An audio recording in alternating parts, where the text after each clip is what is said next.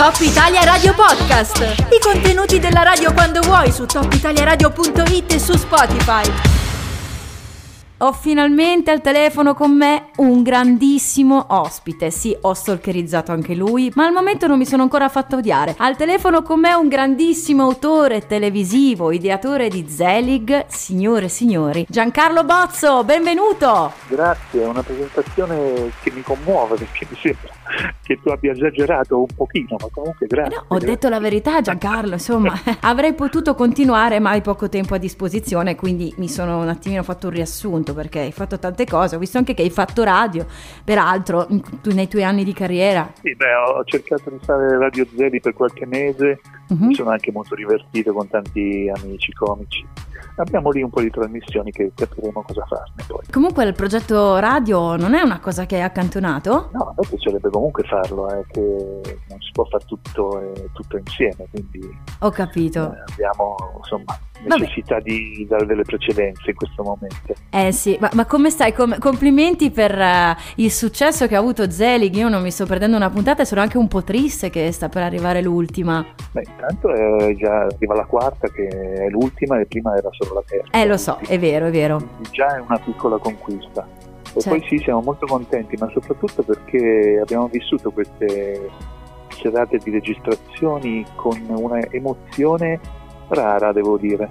C'è un'emozione da parte di tutti i comici, da parte nostra, degli autori, è un'emozione fortissima anche da parte del pubblico, quindi noi siamo veramente molto contenti perché c'è un affetto che ancora possiamo toccare con mano, insomma, e lo vediamo anche dagli ascolti che insomma vanno molto bene, per cui no, siamo molto contenti, molto proprio. Certo, dovete esserlo. Io l'ho percepita l'emozione stando da casa a guardarvi davanti allo schermo, l'ho percepita sia da parte dei comici che del pubblico, ma anche da parte di chi sta a guardarlo in televisione, me compresa. C'è mancato vedervi sul palco, è mancato credo anche ai comici, no? Io credo di sì, perché fare il Zelig non è soltanto fare una trasmissione televisiva, ma è fare per un comico il proprio mestiere davanti a un pubblico vero che paga il biglietto Sì. e poi può rivedersi in televisione, però è veramente la condizione migliore in cui un artista che fa questo mestiere può trovarsi. Oltretutto noi cerchiamo sempre anche di mantenere una protezione, non so come dire, per Mhm. tutti quelli che fanno questa trasmissione, perché cerchiamo di metterli nelle condizioni migliori, come è giusto fare, insomma, niente di più. È strano vedere anche da casa, no? Il pubblico con la mascherina, immagino anche per un comico, però le risate e gli applausi non sono venuti a mancare. Il calore arriva lo stesso, chiaramente. Ma Guarda, a me la cosa più,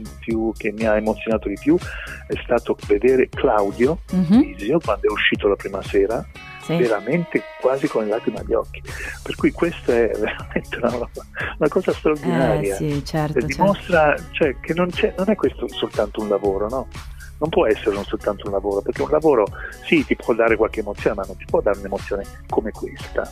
E quindi è un lavoro fatto insieme per tanti anni che ricomincia, speriamo che ricominci con frequenza, diciamo, quella necessaria, certo. ma con eh, veramente un'emozione particolare. Sì, Eh, certo. veramente mi ha, mi ha- mi ha colpito, Eh, io ero molto emozionato la prima sera e vedere Claudio così quasi commosso che ha tenuto a stento le lacrime, beh, davvero forte, un'emozione forte davvero. Mi ha colpito tanto rivedere anche Teo Teocoli sul palco con la standing ovation. Eh, Matteo è un grande, un grande professionista, diciamo così, e poi è una gran persona, quindi sì, sì, no, è stato molto Ma bello. quello. Come com'è stata no, questa idea di dire per i 25 anni di Zelig, giusto che vi siete trovati, avete detto ma perché non ricominciare o comunque non fare delle puntate extra? E com'è andata esattamente? Avete sentito poi perché non chiamiamo questo, questo? Com'è che è Ma stato? guarda, in realtà dobbiamo dire una, una cosa, che i 25 anni di Zelig in tv sono sì una, una data, Mhm. una ricorrenza, ma per noi non è così importante questo, nel senso che noi non vogliamo fare come non abbiamo fatto una, una serie di, di appuntamenti commemorativi, Mhm. come dire. Noi non abbiamo fatto questo, abbiamo fatto una trasmissione con quelli che hanno fatto Zelig in tutti questi anni, certo, ma Mhm. anche con tante novità, come hai visto, insomma. Max Angioni, non- tanti giovani nuovi. inter- sì, non ci interessa fare la commemorazione, noi vogliamo fare il nostro lavoro e vogliamo fare al meglio possibile. Certo. Credo che questa trasmissione lo dimostri per come sta andando, per la qualità dei pezzi, per, eh, veramente per tutto quello che abbiamo messo in campo da Claudia e Vanessa, che sono state sicuramente le due carte più importanti. Coppia vincente, assolutamente. E a far lavorare quelli che secondo me sono bravi. Poi ce ne sono tanti altri nuovi che non abbiamo magari voluto rischiare in una trasmissione di questo genere, ma se ci fanno continuare come mi, mi auguro io e spero che mi auguri il pubblico, oh, allora dimostreremo che ci sono tanti comici nuovi che meritano. Che bello, che, che, che, mi dai questa speranza che Zelig continui, me lo auguro perché ormai non so, non so più farne a meno, no? giovedì sera no? sono lì davanti alla tele e nulla mi smuove, sono troppo contenta che mi spero assolutamente che continuiate. Com'è nata la tua passione per la comicità? Cioè come hai scoperto questo tuo talento anche nello scovare i comici? Ma intanto ho aperto Zveri 35 anni fa, ormai quasi 30 eh, certo. Quindi eh, diciamo che è cominciato tanto tempo fa. Io prima facevo un po' il teatro, ho fatto un po' di animazione così, però in, nel periodo in cui stavo per, per aprire c'erano c'era un gruppo di comici mm-hmm. che facevano una, uno spettacolo teatrale che si chiama Comedians, sì. da cui poi hanno fatto film. Uh, e, e, e, hanno fatto anche riprese teatrali. Uh-huh. l'ultimo è, si chiama Comedians proprio come, sì. come originariamente il film di Salvatore. E, e, questo gruppo era formato da Paolo Rossi, Claudio Bisio, Antonio Catania, Gigio Alberti, eh, Silvio Orlando, Renato uh-huh. Sarti, il nostro, purtroppo non c'è più Gianni Palladino, insomma era fatto dai comici che in quel momento per noi erano un punto di riferimento uh-huh. ed erano un punto di riferimento anche a Milano. Sì. Eh, e quindi quando mi è venuta la, lo schiribizzo, anche se insomma, diciamo così, di aprire un posto di questo genere, io sono andato a parlare con loro. Ho capito. E sono andato al Teatro dell'Elfo, gli ho detto a Paolo che ho incontrato quella sera che era un po' il capo del gruppo, diciamo così, uh-huh. che avevo intenzione di aprire questo posto e che eh, loro, lui mi ha detto guarda sì va bene, noi veniamo però ci devi garantire che possiamo venire tutte le sere. Io ho detto guarda è quello che voglio, Beh, con la garanzia, dovessi dirlo oggi poi... sarebbe un problema.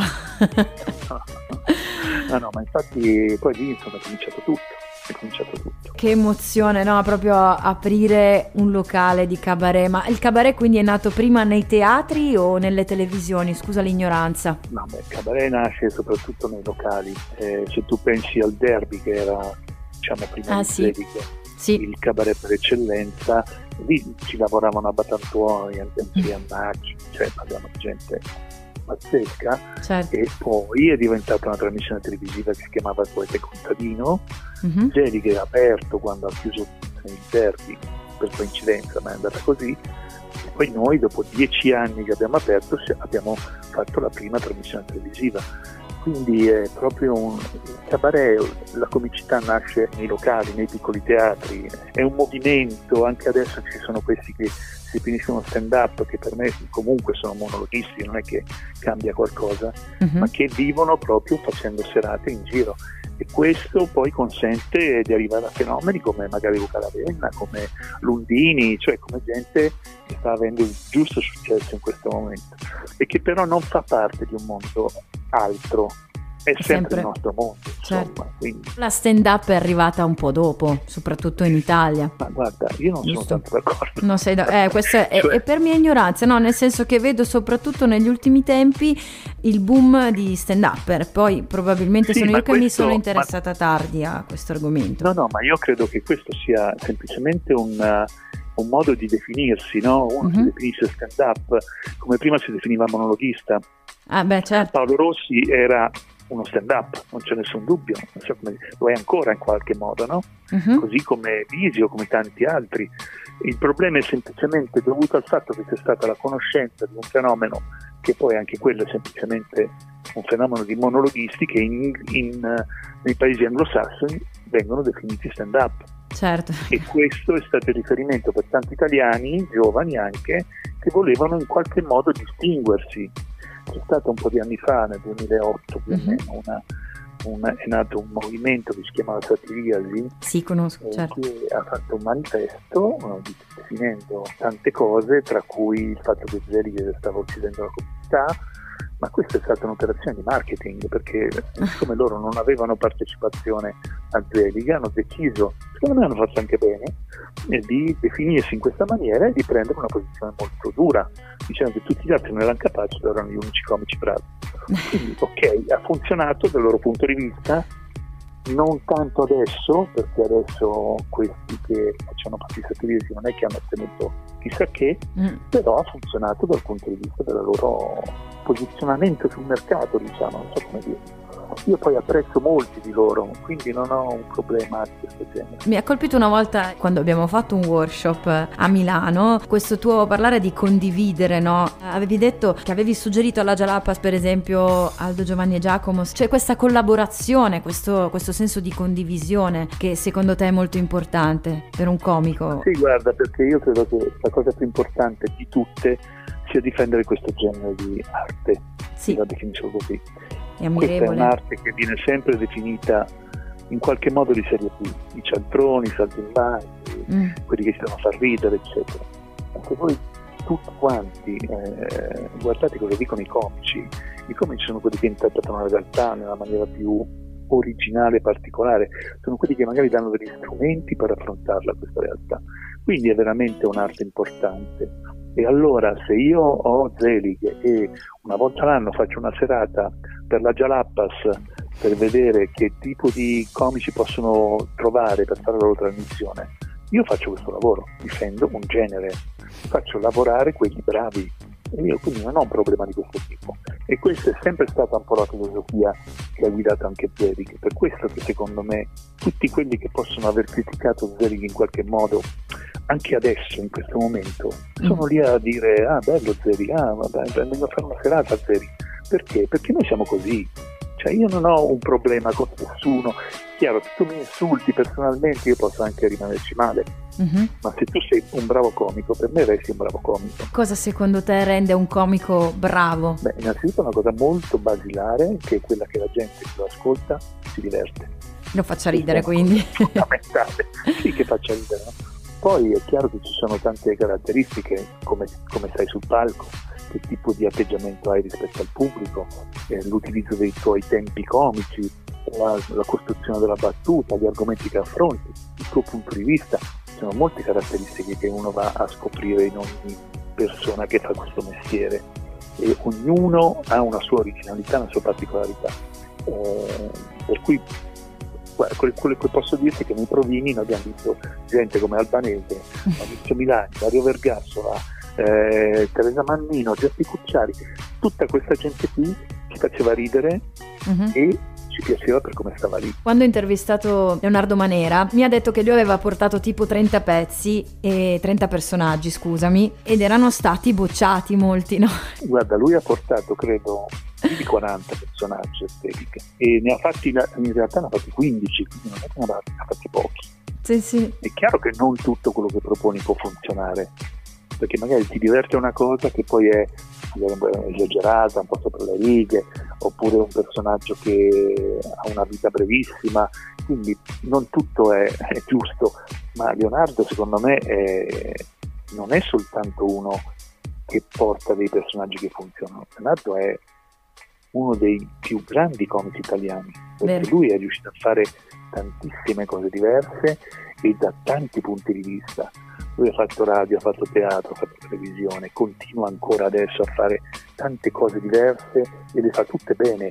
Quindi io lo apprezzo tantissimo Leonardo, siamo anche molto amici, insomma, perché ci parliamo di tante cose, non so come dire. Io ho la passione per la comicità, quindi cerco di prendere esempio un po' da tutti, no? E quindi mi chiedo a volte quanto possa essere importante fare teatro, quanto possa essere importante un corso di improvvisazione, vedo cosa ha fatto uno o l'altro, quindi quella volta avevi detto proprio che personaggi come lui avevano fatto tante cose nell'ambito eh, dello spettacolo, in sì, quel senso. Dico anche che tutti quelli che vogliono fare questo mestiere devono vedere, guardare, osservare tutto quello che possono in questo mondo, non tanto perché uno debba, debba poi copiare un atteggiamento, una battuta, quanto perché tutto quello che tu vedi ti aiuta a capire come puoi esprimerti. E se poi eh, la tua capacità è quella di eh, rielaborare delle cose che vedi e farle tue, far diventare un tipo di battute, le tue battute, meglio, benissimo. Per cui non, non si tratta di si tratta di capire eh, cosa fanno gli altri come lo fanno e quindi queste cose qui poi servono dal punto di vista anche professionale, cioè per uno che fa il comico mm-hmm. più cose conosce e meglio è, ma non soltanto nell'ambito della comicità. Il comico o comunque l'artista di questo mondo ha la necessità di guardarsi intorno, di capire cosa succede eh, a tutti i livelli, dal sì. punto di vista sociale, dal punto di vista politico, dal punto di vista anche, eh, come posso dire, del cambiamento della società che sta avvenendo e come sta avvenendo, il linguaggio che cambia, tutte queste cose eh, bisogna studiarsele, capirle, non bisogna mai smettere di studiare poi alla fine, perché questo è il compito. Se tu vuoi rimanere una persona che parla del mondo che ha intorno, devi conoscerlo, sì. c'è poco da fare. È anche un po' una sorta di prevedere quello che potrebbe capitare, no? Questo sarebbe bello, so. cioè, come facevano gli Elio e le storie tese nelle loro canzoni, no? Che a volte sembrava prevedessero quello che poteva capitare nel futuro e infatti a volte dicevano ce l'avevamo detto quando parlavano... Guarda, io ho un esempio che mi è rimasto nel cuore, a parte Elio che sono grandi amici anche loro, Grandi. ma eh, Giorgio Gaber. Eh. Giorgio Gaber secondo me è uno che io andavo a vedere i suoi spettacoli, giuristi tutti, ogni volta uscivo arrabbiatissimo con lui perché Come mai? metteva in crisi ah. tutte le mie certezze. E dopo un anno tornavo a vederlo dicendo eh, c'hai ragione, l'hanno fatto, come diceva lui. Quindi era proprio questo, la sua grande capacità. Mm. Poi Elio, vabbè, noi ci vogliamo molto bene, io sono anche protagonista di una copertina di Elio le storie tese mm. perché la mucca con i polpacci, poi i polpacci sono i miei. Ma dire. quella lì veramente, Italia Ronca Susu? Esatto. No, oddio, che bella notizia, il mio album preferito. Caramba. Guarda, tra l'altro se tu guardi lì ci sono dediche alla Billo Connection, ringraziamenti a Billo e alla Billo ah. Connection.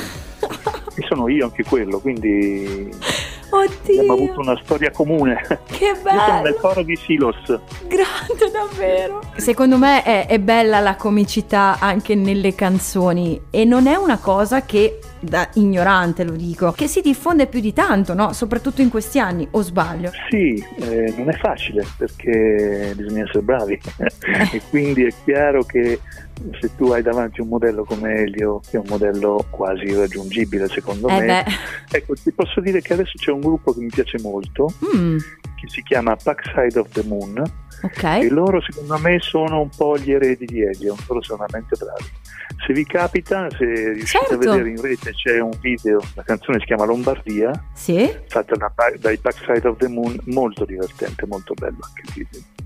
Cavolo, grazie. un'altra canzone, Bruno, si chiama Bruno, mm. è bella, molto bella anche, insomma loro sono molto bravi, ecco, molto Io... divertenti e molto bravi anche musicalmente, che è un altro, un'altra caratteristica eh, sì. che hanno anche in comune con Elio, no? perché loro sono musicisti formidabili. Eh beh, per me sono i Queen italiani, hanno uno stile veramente eccezionale. Diciamo che unico. sono più i Frank Zappa, va? Eh, che... Frank Zappa, sì, che amano tantissimo peraltro. Sì, sì. Eh, certo. E quindi tu in questo momento cosa stai cercando? cercando, no? Per esempio, per i, tuoi programmi, che comico stai cercando? No, io, no, io non cerco un comico, io cerco quello che c'è di buono, quindi tutto quello che arriva io lo guardo, capisco se posso aiutare a crescere chi sta facendo quella cosa lì, noi facciamo il laboratorio il mercoledì e il mercoledì parliamo con i comici, vediamo i pezzi, poi li facciamo esibire, ne parliamo dopo, cerchiamo di aiutare a costruire le cose nel miglior modo possibile. Certo. E sono risultati che abbiamo anche ottenuto con Max Angioni, per esempio, piuttosto che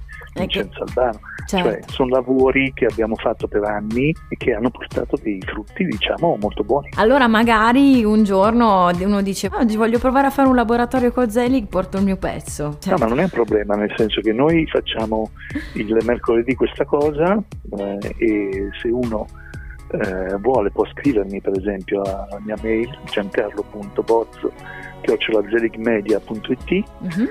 eh, chiedendomi questa cosa del laboratorio e noi quando abbiamo spazio lo facciamo venire, non è un problema. Sei veramente ospitale, grande.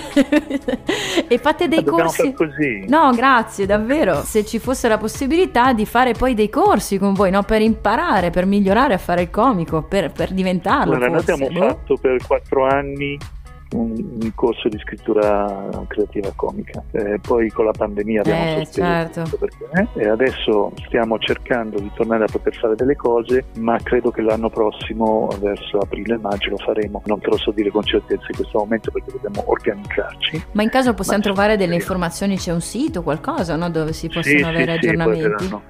Se, se- se facciamo questo tipo di scelte, come anche i provini, mettiamo tutto. L'ultima domanda, progetti futuri? Allora, progetti futuri ne abbiamo parecchi. Prima di tutto sopravvivere. Eh già, e Perché quella è una gran detto cosa. non è detto che la situazione sia in netto miglioramento, Eh, certo. speriamo, ma insomma è difficile. Poi sicuramente se ci consentono di continuare a fare televisione faremo qualche puntata.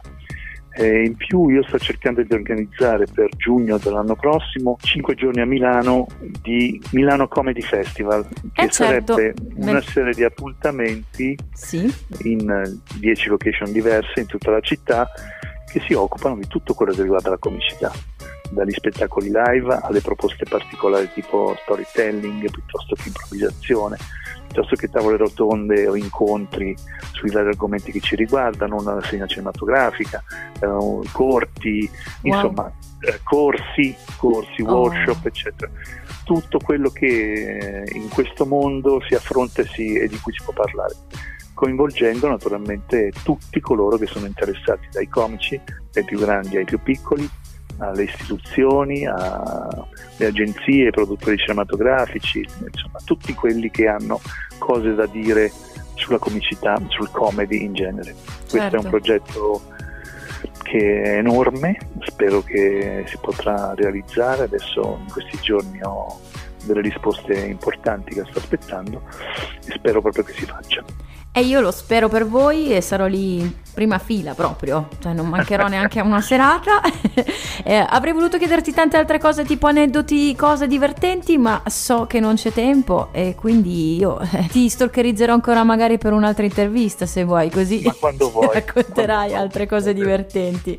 Intanto grazie di cuore per il tuo tempo e Grazie Elisa, grazie Giancarlo, in bocca al lupo per tutto, davvero grazie di cuore. che viva il lupo e altrettanto. Allora, un Grazie. saluto a tutti. Grazie Ciao. Giancarlo Bozzo. Ciao ciao.